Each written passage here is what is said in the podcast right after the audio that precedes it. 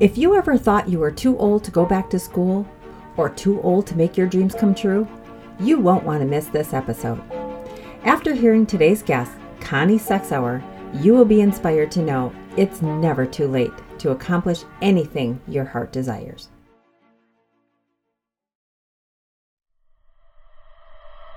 Welcome to Inspirational Visions for your dose of inspiration, endless visions, and where we empower others to never give up hope while bringing people together one story at a time. Here is your host, who is an author and co author of multiple books and the owner of Inspirational Visions LLC.com, Mary Markham. Welcome back to Inspirational Visions for your dose of inspiration, where we share our visions and empower others to never give up hope, one story at a time. Today's episode is with a remarkable woman who has accomplished many goals. Connie Sexauer is an author, co author, and educator. She received her PhD in U.S. history at the age of 58 from the University of Cincinnati with a specialty in urban history. The main focus of her primary research was the role of Catholics in the 20th century and the importance of faith in their lives. For 16 years, she taught U.S. history and gender studies at the University of Wisconsin Marathon County.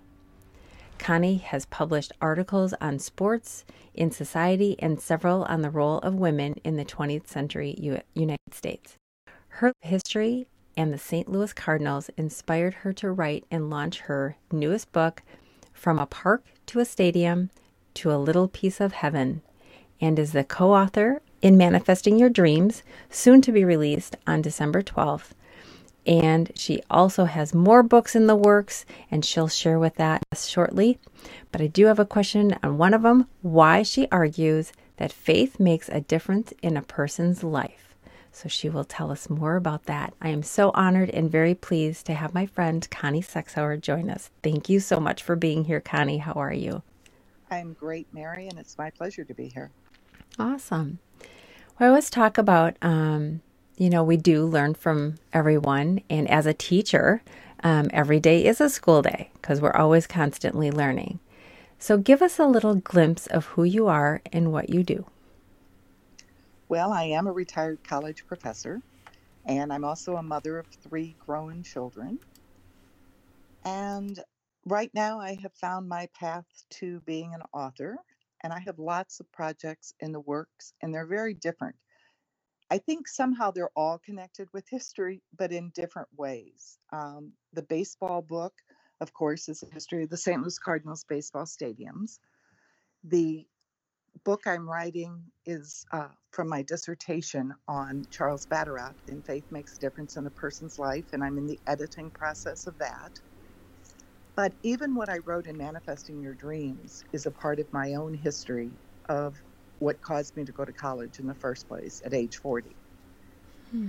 And I'm also writing a book with my son. He was in a severe car accident 20 years ago and was in a coma for three and a half months, away at a hospital uh, out of town for a year.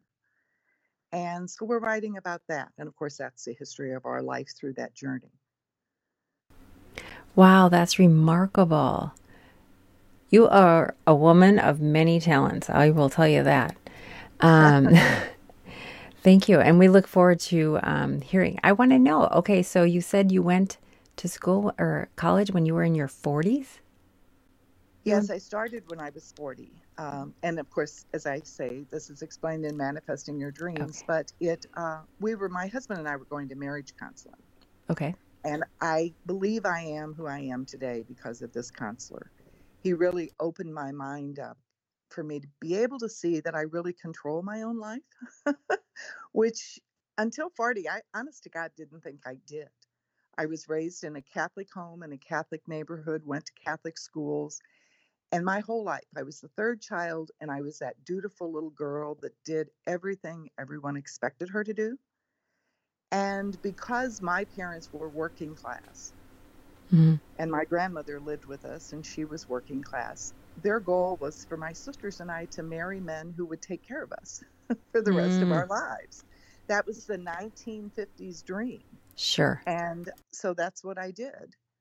But um, after 25 years, I divorced this man. And it took me a long time. I actually believe, and this sounds crazy to say this, I believe the very first year I was married to him, I should have left him. I loved him, but I think what I loved is who he could have been. So I tried to mold and shape him into that man. I thought that was my duty in life. And you really can't change anybody. Right. So we were going to marriage counseling, and this one evening, the counselor had me talk all night, which is not difficult for me to do. And I talked about my past.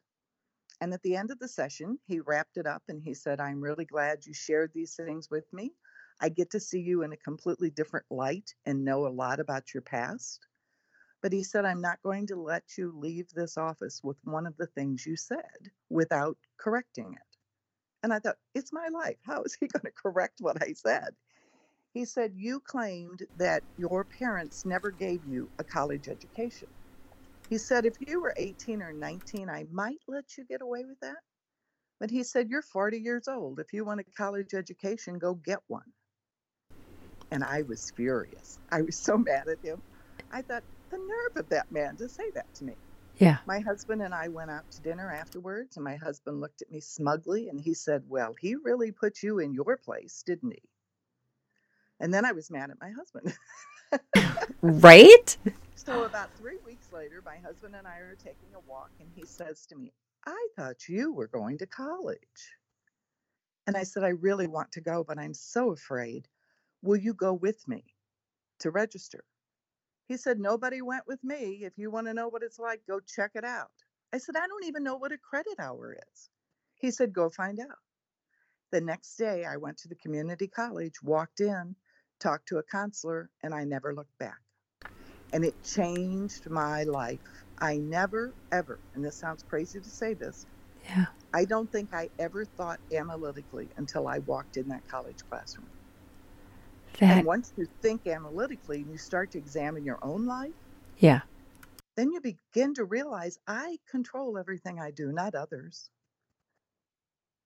That is so true. It That- changed my life. That's remarkable to take that step. You you know, we talk about um, fear in our life. And at first you were questioning, should I move forward? Should I, you know, take that leap?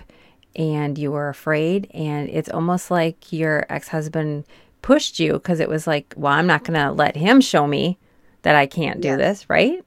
Absolutely. Yeah. Oh. And, um, you know, I just, I never looked back. I loved, I think it's one of the reasons I went into academia is I loved my education path Mm-hmm. and I wanted to share that and help others along that same path. That's remarkable. How, may I ask then, how did you discipline yourself to stay focused? I mean, um, being 40, and I'm sure you had a lot of other things going on in your life. How did you stay focused and discipline yourself? Well, I convinced myself. It was interesting. I did not have the goal immediately to get a degree. I only took two classes the first semester, and it was just to see if I could pass college.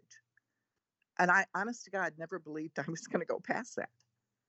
But the next semester came, and I took two more classes. And then by that time, I thought, well, I'll get a two year degree. And then by the next semester, I thought, well, I think I'll transfer to the four year. So I kept it first just going because I liked it and it was challenging.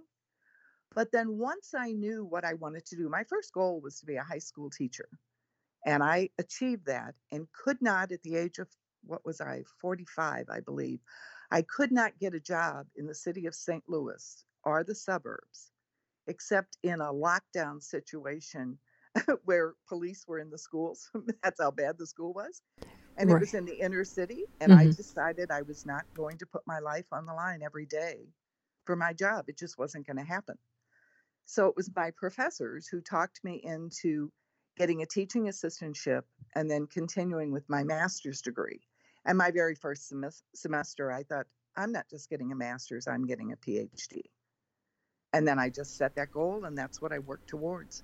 And that's what I wanted. So I just kept seeing it in front of me I tried to figure out, you know, what would it take to achieve that goal. And then I prayed for the strength to go forward. And I had a lot of obstacles. It took me 18 years to get my PhD. And I had a lot of obstacles along the way. I had the death of parents, I had uh, my marriage that fell apart, and uh, my son's accident happened during that time period. Mm-hmm. And I had to take some time off to devote to that. I was about, oh, I would say a year away from finishing my PhD. I was writing my dissertation when my son had a severe car accident. And I quit everything and just devoted myself to him. And I really didn't know if I would ever finish. And at that time, I said to myself, that's perfectly all right. One of my professors taught me years ago it's all about the journey, not the destination. And once I embraced that, I loved everything along the way and I wouldn't change a thing. That is so true. I love that. But what it's all about the journey, not the destination. What is it though, or what was it that turned you around? Okay, so you're all right, fine, I accomplished that. Now I have to be here for my son.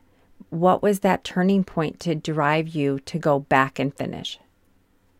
He improved somewhat, and I brought him home. He was away for a year, and I brought him home. And um, I just started to feel like I could get back to my own life again. And I realized decisions he was making were his own. By that time, I'm trying to think, I think he was about 21 at that time. And um, so I decided, okay, now I can get back to my own life and finish this and look for a job and get back to it. Wow. That's remarkable. And but I do have a, a, an extremely strong faith. Um, I know one of your mottos is "Let go, let God," mm-hmm. and I embraced that about 30 years ago. Okay. And once I did, I do everything in my life. I have power over my life, and I understand that. But I also have the strength to realize that things are set in our path for a reason. And as long as I'm on that path and God's on that journey with me, I think I can accomplish anything. And it's what God and I want to do together. Amen. Not selfishly picking something that is absolutely ridiculous. I try to pick the right things. I've actually had God laugh twice in my life. And I have a good friend of mine, a priest uh, friend of mine, who has written a wonderful book called No One Cries the Wrong Way. Mm. And it is how to get through mainly a death of someone. But he also gave a sermon one time, and uh, it was on what if God could laugh. And I said to him, Well, Father Joe, I know God can laugh because I heard him at least twice in my la- life. And he laughed and he said, Why does that not surprise me? The first time is I was in this 25 year marriage and I was scared to death to divorce because I had no idea how I would support myself, what my life would be like. I was still in graduate school, but I knew it was the right decision. And before I went to my lawyer's office, I walked into a Catholic church, went to Mass, turned my life over to God, and I'm up at the altar. It's dark church, just God and I. And I'm saying, please let everything work out today. Please look out for me. I've tried as hard as I could and it just didn't work. And I heard God laugh. And I heard him say, You think I haven't been on that path, girl? I know you've tried. I have been there for you. You're going to be okay. Wow. And the next time I heard him laugh is when my son had that severe car accident. And that was probably about seven years after that. Mm-hmm. And I was in the chapel at the hospital. And I went down. No one else was in the chapel except me. And I walked to the front and I said, God, please take care of my son. You know, I've tried everything I could, and yet this has happened to him. And God laughed. Again, I heard, You don't think I've been on that journey? I know how you've tried, and I will take care of him. Oh, I have goosebumps. That's that that is a testament of true faith. It really is. I'm blessed to have it. Yeah. I love that. Wow. You are remarkable. through the grace of God. So, what? Okay, so you have written so much. How do you, or what do you do? What is your must do to start your day to help you with your strong faith and on your writing? Like, take us down Well, that I little actually, journey. I've heard this from Oprah and I embrace it. I don't get out of bed until I thank God for my life, for letting me wake up that day. And then I just say, be with me today. And I start my day. And each day is different, especially now that I'm retired. I'm one of those, um, I guess, lazy people. Right now, I'm sitting around in my pajamas. Good thing it's an Unless, audio interview. no unless I'm going out, that's the most comfortable clothes I own. Yeah. And, you know, I start my day. Sometimes, you know, I'm going out and I take a shower and get ready and go. Other days, um, I'll write. Other days, I'm paying bills. Some days, I'm house cleaning. But as long as I'm not running into people, it's a comfortable way to live. Sounds like a very comfortable way to live. Oh my goodness. So, um, obviously, you might, made mention that Inspirational Visions has their mantra, let go, let God. Is there any other like daily mantra that keeps you going? Yes. In fact, my daughter, when she was 15, I was in her room collecting her laundry, and she had something on her mirror, and it is a poem, I guess, by Charles Swindoll, and it's called Attitude. And I glanced at that. I was going through trying to save my marriage and keep a job and go to college and raise my kids and everything. And I read it and I took it off her mirror immediately and I went up to Kinko's and I copied it for my whole family. And we used to have family meetings on Sunday mornings. And I introduced that to the family. And I said, This is going to be our motto from now on. We're going to have the right attitude about things. And it's a very long poem, it's a whole page long. I won't go into it all with you, but it really is about the attitude you have in approaching life is what makes or breaks your day. And this even talks about making or breaking companies, organizations, schools, churches, whatever. If you go with the right attitude and you embrace that, life will be fine. So she was a little upset with me because I copied it. And she, I said, Where did you get this? And she was very defensive. And she said, Why do you want to know? I said, Because I love it. I think it's wonderful. So the night before I graduated with my PhD in Cincinnati, I had 40 people come in from out of town. And we all stayed at the same hotel, and I had a dinner the night before. And I had that poem framed and told the same story to those people. And I said, that is what has guided my children and I ever since that. And they've been through some real trials and tribulations in their life as well. And I think it's real funny. None of us for a long time have lived in the same city. My son lives with me now. He is going through a divorce and we're a support for each other. But mainly, my kids and I have all lived in different cities. And it's interesting when we talk to each other on the phone, if somebody is down, we just say, Go look at that. We all have it hanging in our home. And I have other friends of mine that have embraced this as well. And they have hung this in their home, and it's the guiding force of their family. Well, I'm definitely checking that out. It's called Attitude Yes, by by Charles Charles Swindoll. Swindoll. Okay, In fact, I had it hanging on the outside of my office door the whole my whole career. that's remarkable. What a great testament. Well, with that being said, too, um, what is the most heartwarming, selfless thing you've ever seen or done? I see it all the time when I see uh, parents of disabled children, and I know my uh, sister-in-law has taught the deaf for years, and I see it in hospitals when I go to visit people.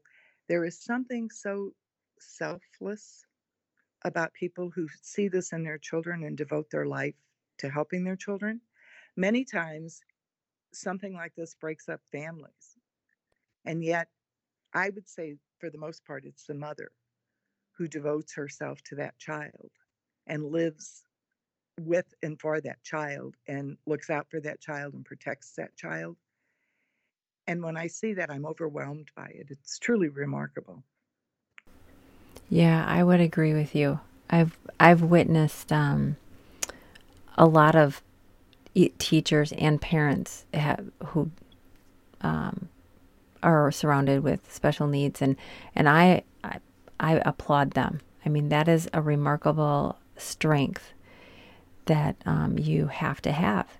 And all the people that I have witnessed, I mean, like when we talk about having a purpose, God truly gives those people that purpose and that gift because yes. not everybody can do that.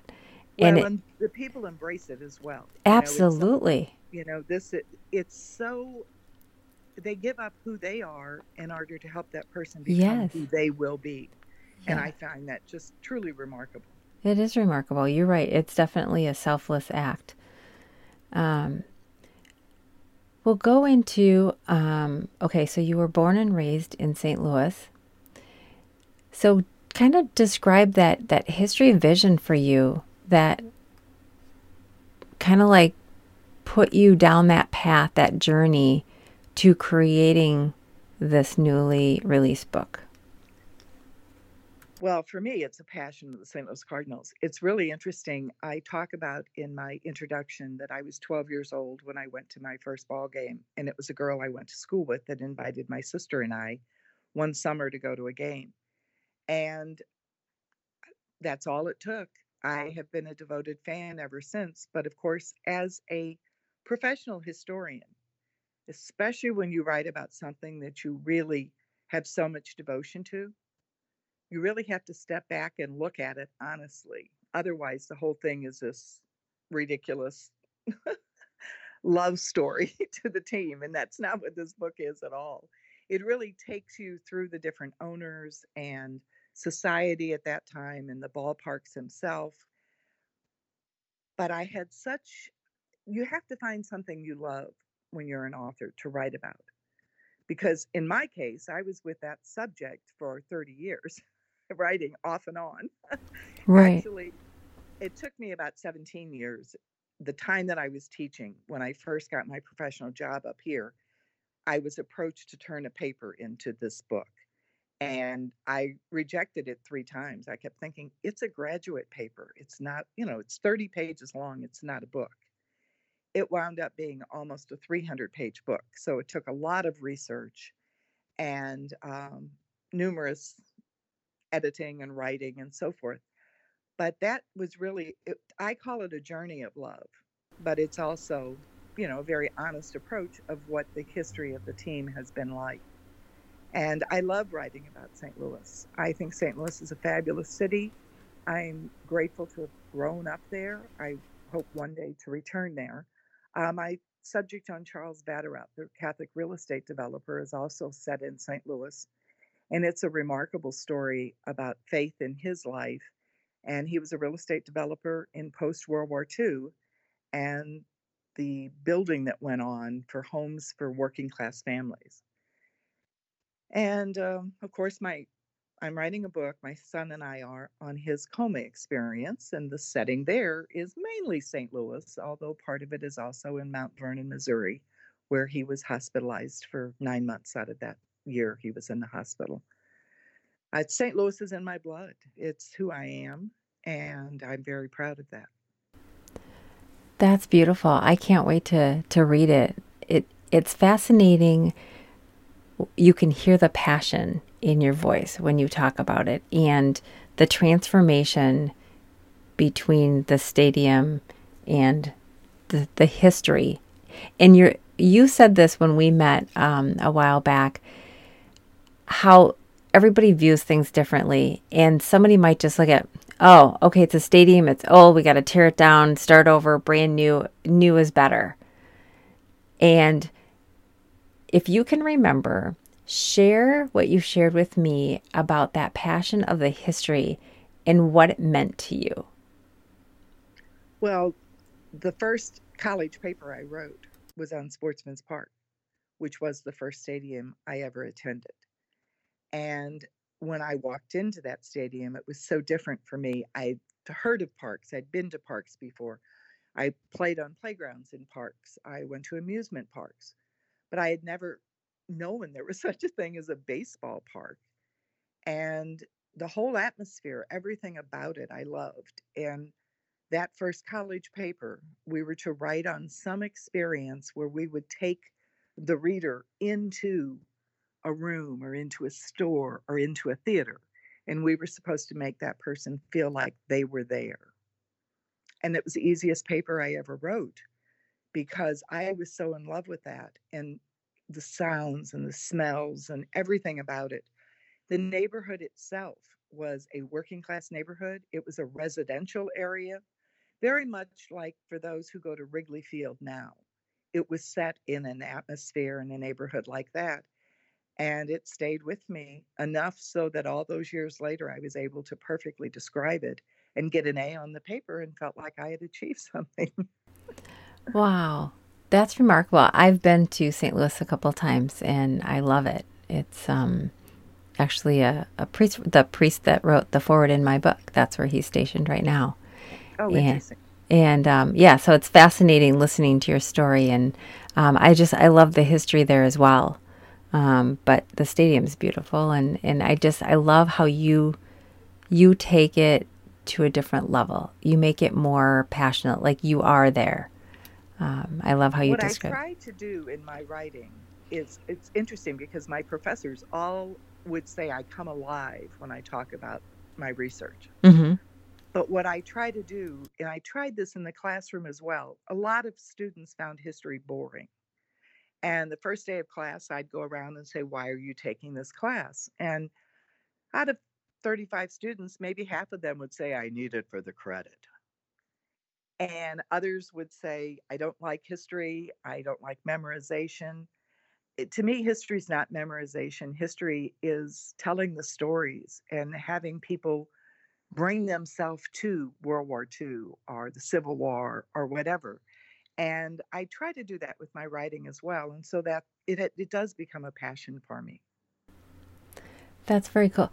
I bet you probably know this answer, but being a teacher for so long and teaching history, has anybody come toward back to you and one of those students are like, no, abs- I know I'm putting you on the spot.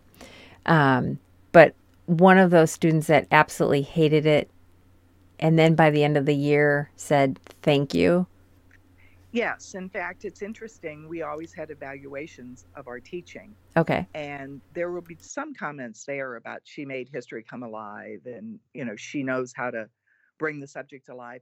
But a lot of times, and this always was such a surprise, I would either get a note at the bottom of their final exam that would say it was an interesting class, or some of my students went on to become teachers themselves.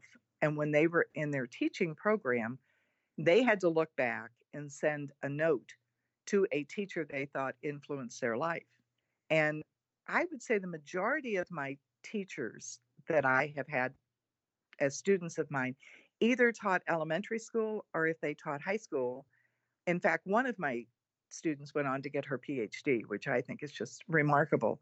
But um, they would say that it was history that they were going to teach because they realized it wasn't a boring subject.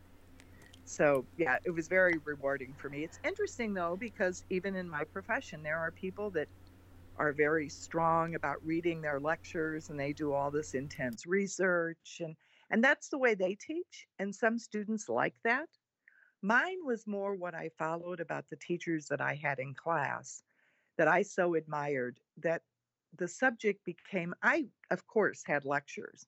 And I, especially for things like the exact percentages of the unemployed and so forth during the Depression, I would read the lecture there so they knew the exact amounts. But what I tried to do is talk about it in a way that made it interesting. And you really have to own the material to be able to do that. Yeah. That's that is remarkable and that just I applaud you and I am also one of those students that would gravitate to a teacher like you. Um, because I, I I'm a visual and I wanna I wanna feel it and be in it. And when you make something come to life, um, it's easy to um, to be there, and I can I, actually, I can see. I think I was blessed to start my career late in life because I had raised children. Both of my daughters have master's degrees. My son had problems in school and never liked school. So I was able, even in my home, to figure out you got to find a way to reach everybody. And in my educational psych classes, what I found interesting is having students of all different abilities. And even I taught a summer school in Cincinnati one time, and almost everyone that took the class were engineer students, and they were taking history to get it out of the way because they hated history. and they liked it, and they had to write essays, and I they weren't used to that sort of thinking. Mm-hmm. And I would help them with those. But um, yeah, I think making it interesting and finding different ways to teach it. I also showed film in class, and it was interesting. I had an advisor come one time and say um, to advise and look at my class, and he was saying, "You show too much film in class. You don't want to do that." He said, "You're using it as a babysitter." And I said, "Oh no, no, sir. I do not use it as a babysitter. I said I use it as a tool to reach certain students. That that's the way they visually learn." And I never used it as a babysitter. They had questions to follow along in the film. Then they had to write a response paper afterwards about how that fit with the class that we had. So I found a way to reach every student in my class. And some preferred lectures, some preferred the film, some preferred discussion. But I felt like if I brought all of that into the classroom, that I was holistically teaching all of the students. Yes. Oh, you should just go and teach the other teachers how to teach because I think that's remarkable. I think I've I've had experiences where people are just like, "Well, I have my degree and this is how I'm going to teach." And it's like, "Okay, but you know what? You're not fun. And I'm not going to get anything out of this because it's it's like all about them, not all about how to make a difference in that child's life or a student's well, life. I do think learning is fun. I yeah. have a friend of mine who is a mathematician and she taught college and high school level. And I would call her a lot when I was in college and say, okay, I would say, this is the problem. And she'd help me through the first one. And then she'd say, now go work it out. She'd say the next one and then call me back and tell me what your answer is. So she would not give me the answers, but she would give me the confidence that I had somebody there to back me up. Yeah. But she told me that the way, and I never embraced math, I still don't. But she said the way she always looked at math is it was a game. So, you know, if you can embrace that, then that's a way to do it. And that's why she loved it because for her, it was teaching games to her students. Mm-hmm. Well, she made it fun. Yes. Um, that, okay, so with that being said, if somebody is struggling to fulfill a dream, write a book, or go back to college because oh I'm, you know, 50 years old and I, I'm, it's too late. What kind of advice could you give them? Well, there is a wonderful book out that my friends and I, on different campuses throughout the country, have read. One of my friends found it when she was at the University of Minnesota in a writing group and it's by Anne Lamott, and it is called Bird by Bird. And she talks about, and basically for us writing our dissertation, it became advice for us. Because how do you ever finish a 300 page book? How do you ever finish your homework? How do you finish anything? It's, she had a little brother, I believe he was in fourth grade, and he came home the Friday before classes were going to be let out on mm. Monday for the summer. And he had this project and he said to his father, I'm not going to school Monday. And the dad says, What do you mean you're not going to school Monday? It's the last day of school. Why wouldn't you go? I'm just not going to go. Well, they found out the kid had a project to do that weekend and it was due Monday. So the father said, Well, what is it? And it was something like 38 different birds that he had to write on. And the father said, What did your class do that this is your punishment for this weekend? That's absolutely ridiculous. That's overwhelming. And the kid looked at him and he said, Well, we really got it on the first day of school. And what she was trying to show us is that you do a little bit every day and it'll get done, but I didn't do any of it. so the whole family helped him with the project. They cleared off the dining room table mm-hmm. and they'd bring him the encyclopedia and he would write it and then they'd find him and, uh, and everybody helped him finish.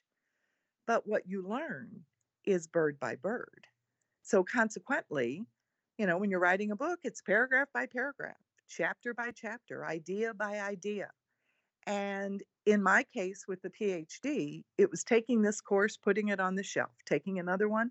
Pretty soon you've got all those courses completed. But if you don't look at it like a project that you're completing step by step, it is positively overwhelming. If you would have told me even 30 years ago Yeah. that this is what I would have accomplished, I never would have believed you. Right. And I never ever would have believed that I could finish books. And I love it. It's it's a passion of mine. And there really is a process there and I have a story to tell and I'm going to tell that story bird by bird. I love that. And that's that's true. I mean, think about a baby learning to crawl and then you learn to walk. It's one movement, one step by step, and it's through that whole journey, through our whole life, this process, bird by bird. Well, you know, it's interesting too because when my son had his severe car accident and he was in a coma for three and a half months, hmm he woke up at 19 with a traumatic brain injury. Mhm. And he had to learn everything all over. And they had him at St. John's Hospital and he was strapped to his hospital bed because they didn't want him to hurt himself. When they sent him down to Mount Vernon to the Veterans Hospital down there, the nurse said to me, Do not be shocked when you walk into the room. I want to prepare you. He is in what we call a playpen bed. And I looked at her and my face lit up and I said, Perfect. Oh my goodness, this is wonderful. Because I had read everything on the latest techniques for brain injuries and comas. Yeah. And what they teach you in these playpen beds, they don't strap him down at all. And he has to start to roll over on his own, to crawl. And that's what he had to do in order to get back to who he was, is he was in his infancy and had to learn at 19 Sure. do all those things all over again. That's remarkable, Connie. Isn't it? Yeah, yeah, it really is. Because that really makes sense that you have to start over and think about how many people that have have been in that situation where their doctors or um, their caregivers are just okay this is where you're at and this is where you're going to be the rest of your life Well, and not everyone right improves like my son did. Sure. But uh, like at St. John's, they're, what they did is saved his life. mm-hmm And then when they realized he was not coming out of the coma, there's such a thing as warehousing patients that are in comas. And they put them like in nursing homes. And if they're going to wake up, they'll wake up. If not, they're on their own. He was 19 years old. So whoever gave the idea that he should go to this veterans hospital where they were remarkable in dealing with my son, that was the best move for him. And he, you know, we owe his life to St. John's. We owe the life he has today to that veterans hospital in Mount Vernon, Missouri, and the staff that worked with him. He had lovely, wonderful therapists. yeah He had physical therapists, occupational therapists, speech therapists. He learned to do everything and worked with those people who were so devoted to bringing him back to full health. That's remarkable. That's awesome. Well, it sounds like that book that you write with your son is going to be a bestseller because you are going to help so many people through that story. I feel His it. story is truly remarkable. Um, the other thing that this book will reveal, and they did tell me when I first came to the hospital, we do not know if they can hear in a coma or not. hmm So, consequently, be very careful what you say. Always walk in in a good mood. Do not sound depressed in front of him. Do not say, oh my God, he looks horrible, or do you think he's going to die? Never say anything in front of a coma patient like that. So consequently, I didn't. But I and they told me they don't know if they can hear or not, and not all can. Michael was in a very deep coma when it's three and a half months before he wakes up.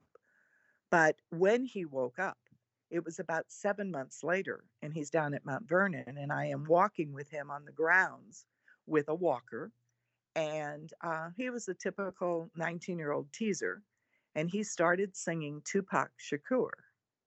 And I find that music vulgar and insulting, and I don't like it. and he was singing it loudly. And I said, Stop it, stop it right now. This is embarrassing. And there were people out on the campus and everything. He kept singing and just smiling. So I decided to sing a church song, thinking I'll get, I'll embarrass him. Well, he kept singing. So then it dawned on me he loves Sinatra. So I start singing Frank. And Michael looked at me and he starts singing a Carly Simon song called You're the Love of My Life.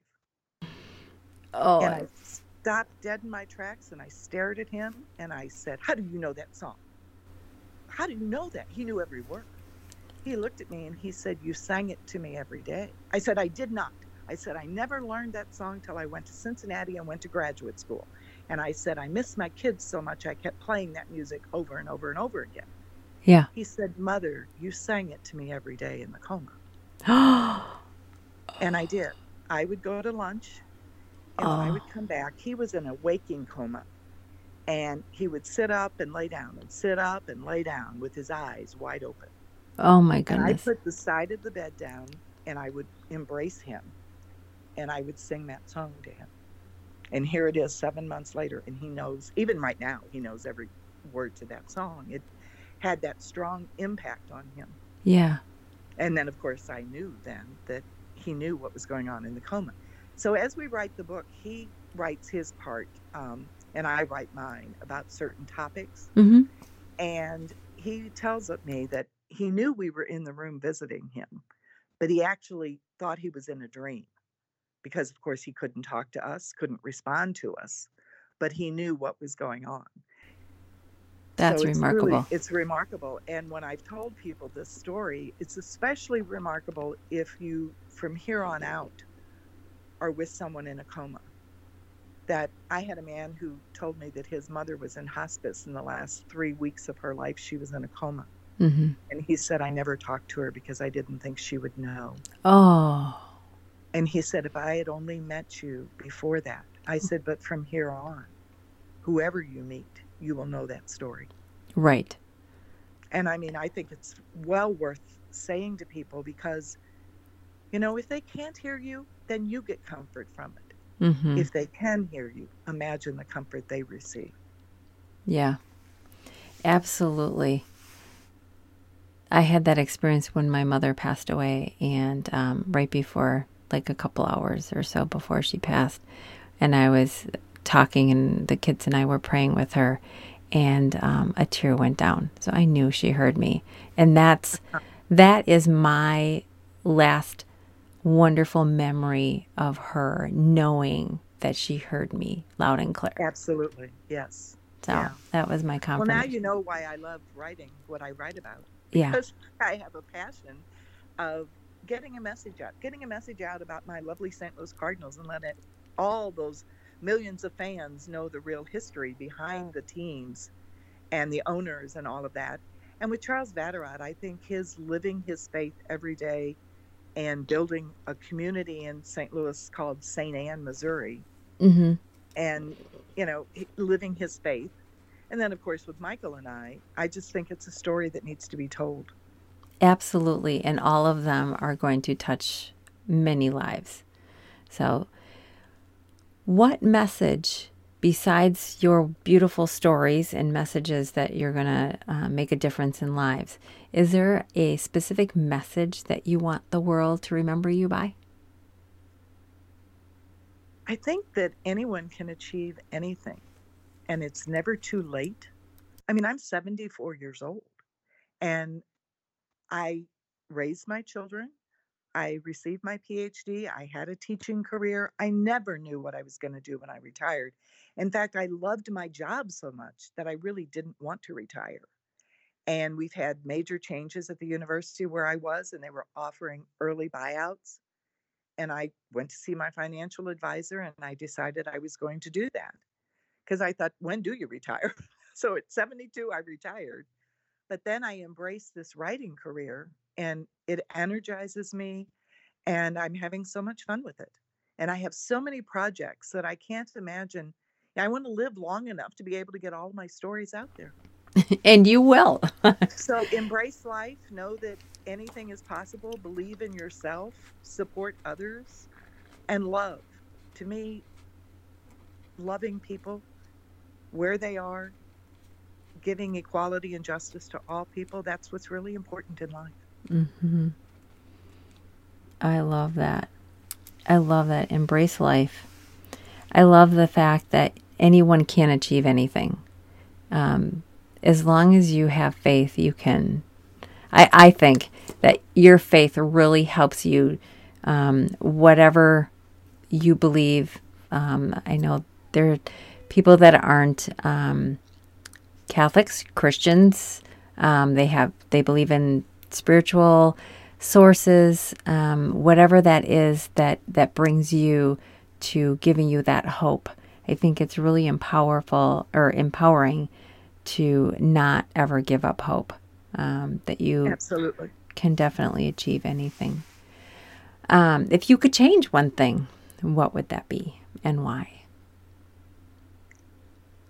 I don't actually think I would change anything. And I find this interesting to say this. I've actually learned this from my 40 year old son because he's lived a very troubled life on drugs and alcohol and his car accident and two marriages.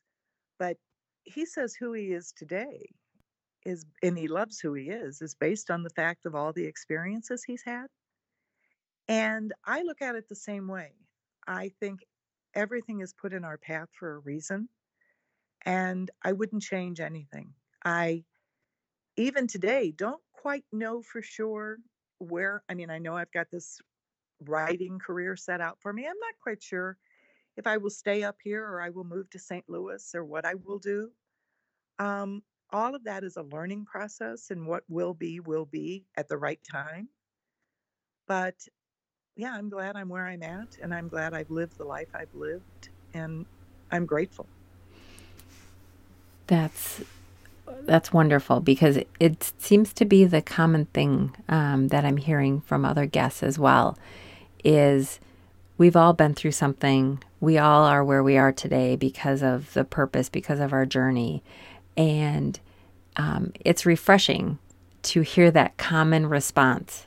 I wouldn't mm-hmm. change a thing because I wouldn't be who I am today or where I am without well, you know, I'm also thinking of writing a book. I was going to call it The Philosophy of Others, but mm-hmm. philosophy was always such a big word to me. Mm-hmm.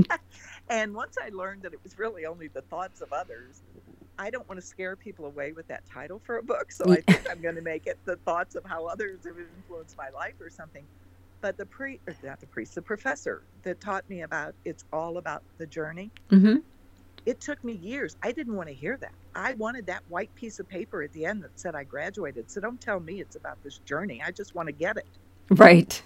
But in the meantime, I was living life and going through lots of changes. In fact, my divorce happened in the midst of me being in college. Mm-hmm. And when it was over and I look back on it, you know, I saw this professor about um, four months after my son's accident. And my son had just woken up and I was at a history conference and he approached me and he said that he and his wife can't believe that I stand. How do I stand through all of this?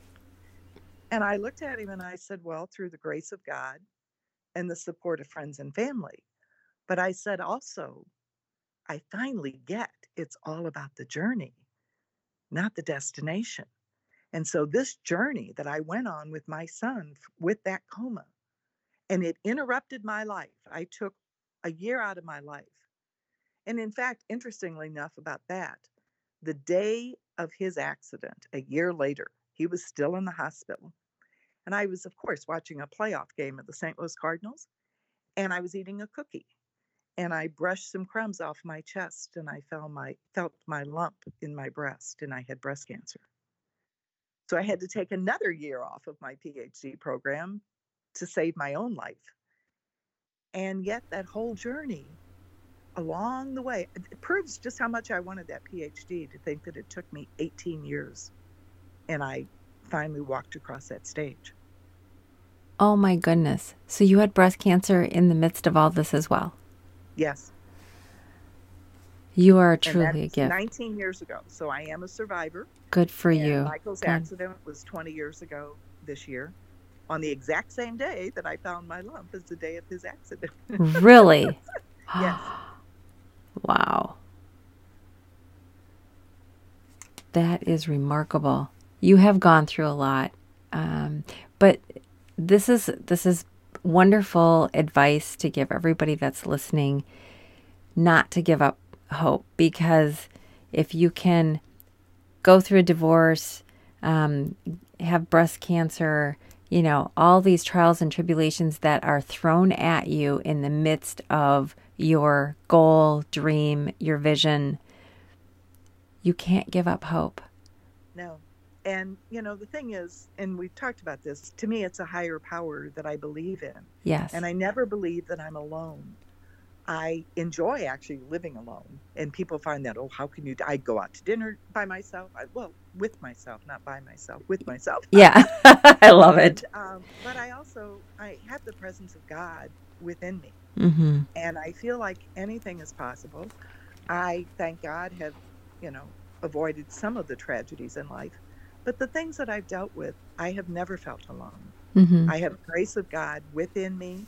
And I do. I am so blessed to have wonderful people in my life, my friends and my family that support me. And that means a lot to me as well. Oh, absolutely. Well, you want to reiterate your books, the titles, and how our audience can best connect with you? Well, the first one is um, From a Park to a Stadium to a Little Piece of Heaven. And I tell everyone they don't have to remember the title, just go on Amazon and put in the S E X A U E R, which is my last name. And that's the first thing that pops up in Amazon in books. Nice. So that is there. And um, then, of course, Manifesting Your Dreams, which comes out in December. The chapter I have in there, along with 19 other authors, are about how we have had dreams and fulfilled those dreams. And that comes out, as I say, in December. And uh, to communicate with me, you can contact me at C S E X A U E R at uwsp.edu, which is the University of Wisconsin Stevens Point. Perfect. You, um, audience, I just cannot tell you enough to um, get in touch, read her book. Um, Connie is just a remarkable person. And I should apologize because you deserve to be Dr. Sexauer because you deserve that PhD or you earned it and you deserve that title. Um, so I um, correct myself for um, not saying that earlier. So, um, Well, I got that PhD so I could do the job that I did. I appreciate the honor of it, and I certainly did work hard for it. yes. But I don't throw it around a lot because, um, you know, we're all in this together, and I don't think phys- physicians are PhDs or any high more highfalutin or should be treated more highfalutin than anybody else. I agree with you. I that's kind of like um I don't want to say like pet peeve of mine, but I I just think that, you know, we all have our gifts, we all have something to share and um and we all have a purpose. And so um a title Absolutely. doesn't make you better than someone else. We're No. just different. Sometimes it's um, makes it difficult for people to get to know you. right, because you can feel intimidated. Um, yes, I- absolutely. I was definitely one of those. But, well, again, thank you so much. Is there anything else that you would like to share with our audience? I don't think so, Mary. I really appreciate the time with you and uh, have appreciated meeting you. Look forward to reading your story and manifesting your dreams, as well as all the other authors. I think it's going to be a really interesting book, and I've been privileged to be a part of that project. Yes, I'm very excited as well. Um, it just the the people that God has put in our lives because of that book, and yes. we have Marla McKenna to thank for that. Um, Absolutely. Yeah, we've met some wonderful people, and we'll continue to meet them. Absolutely. Um, across the country, which is just remarkable. Yes, it's not just a local area, and that's what's really exciting um, to hear the successes from the people. I think that's another thing that's wonderful is how we all get to um, learn how bringing all of us together has created successes in all of our lives during this well, process it's interesting because about a year ago I came up with the idea to write a book about teachers who have influenced our lives. Mm-hmm. And I was reaching out. I have about nine people now that say they want to write a chapter. And I've talked to Marla about this, but I've also seen how much work she's put into editing this. And we actually thought it was going to be out a year ago. And all projects take longer than what you think they do. Yes. And when I see the work that she has put into this, I'm like, well, maybe that'll be on the back burner somewhere. While I think it's a really wonderful topic, it's like, oh my God, that takes a lot of work. right. get all my other stories out of me first, and then maybe I can reach back and embrace, find another nine or 10 people to write on that and embrace that topic and get that story out because I really do believe teachers make a huge difference in people's oh, lives. Oh, absolutely. And again, that's how I started this. I mean, every day is a school day. Um, we learn from everybody through our stories, through our experiences.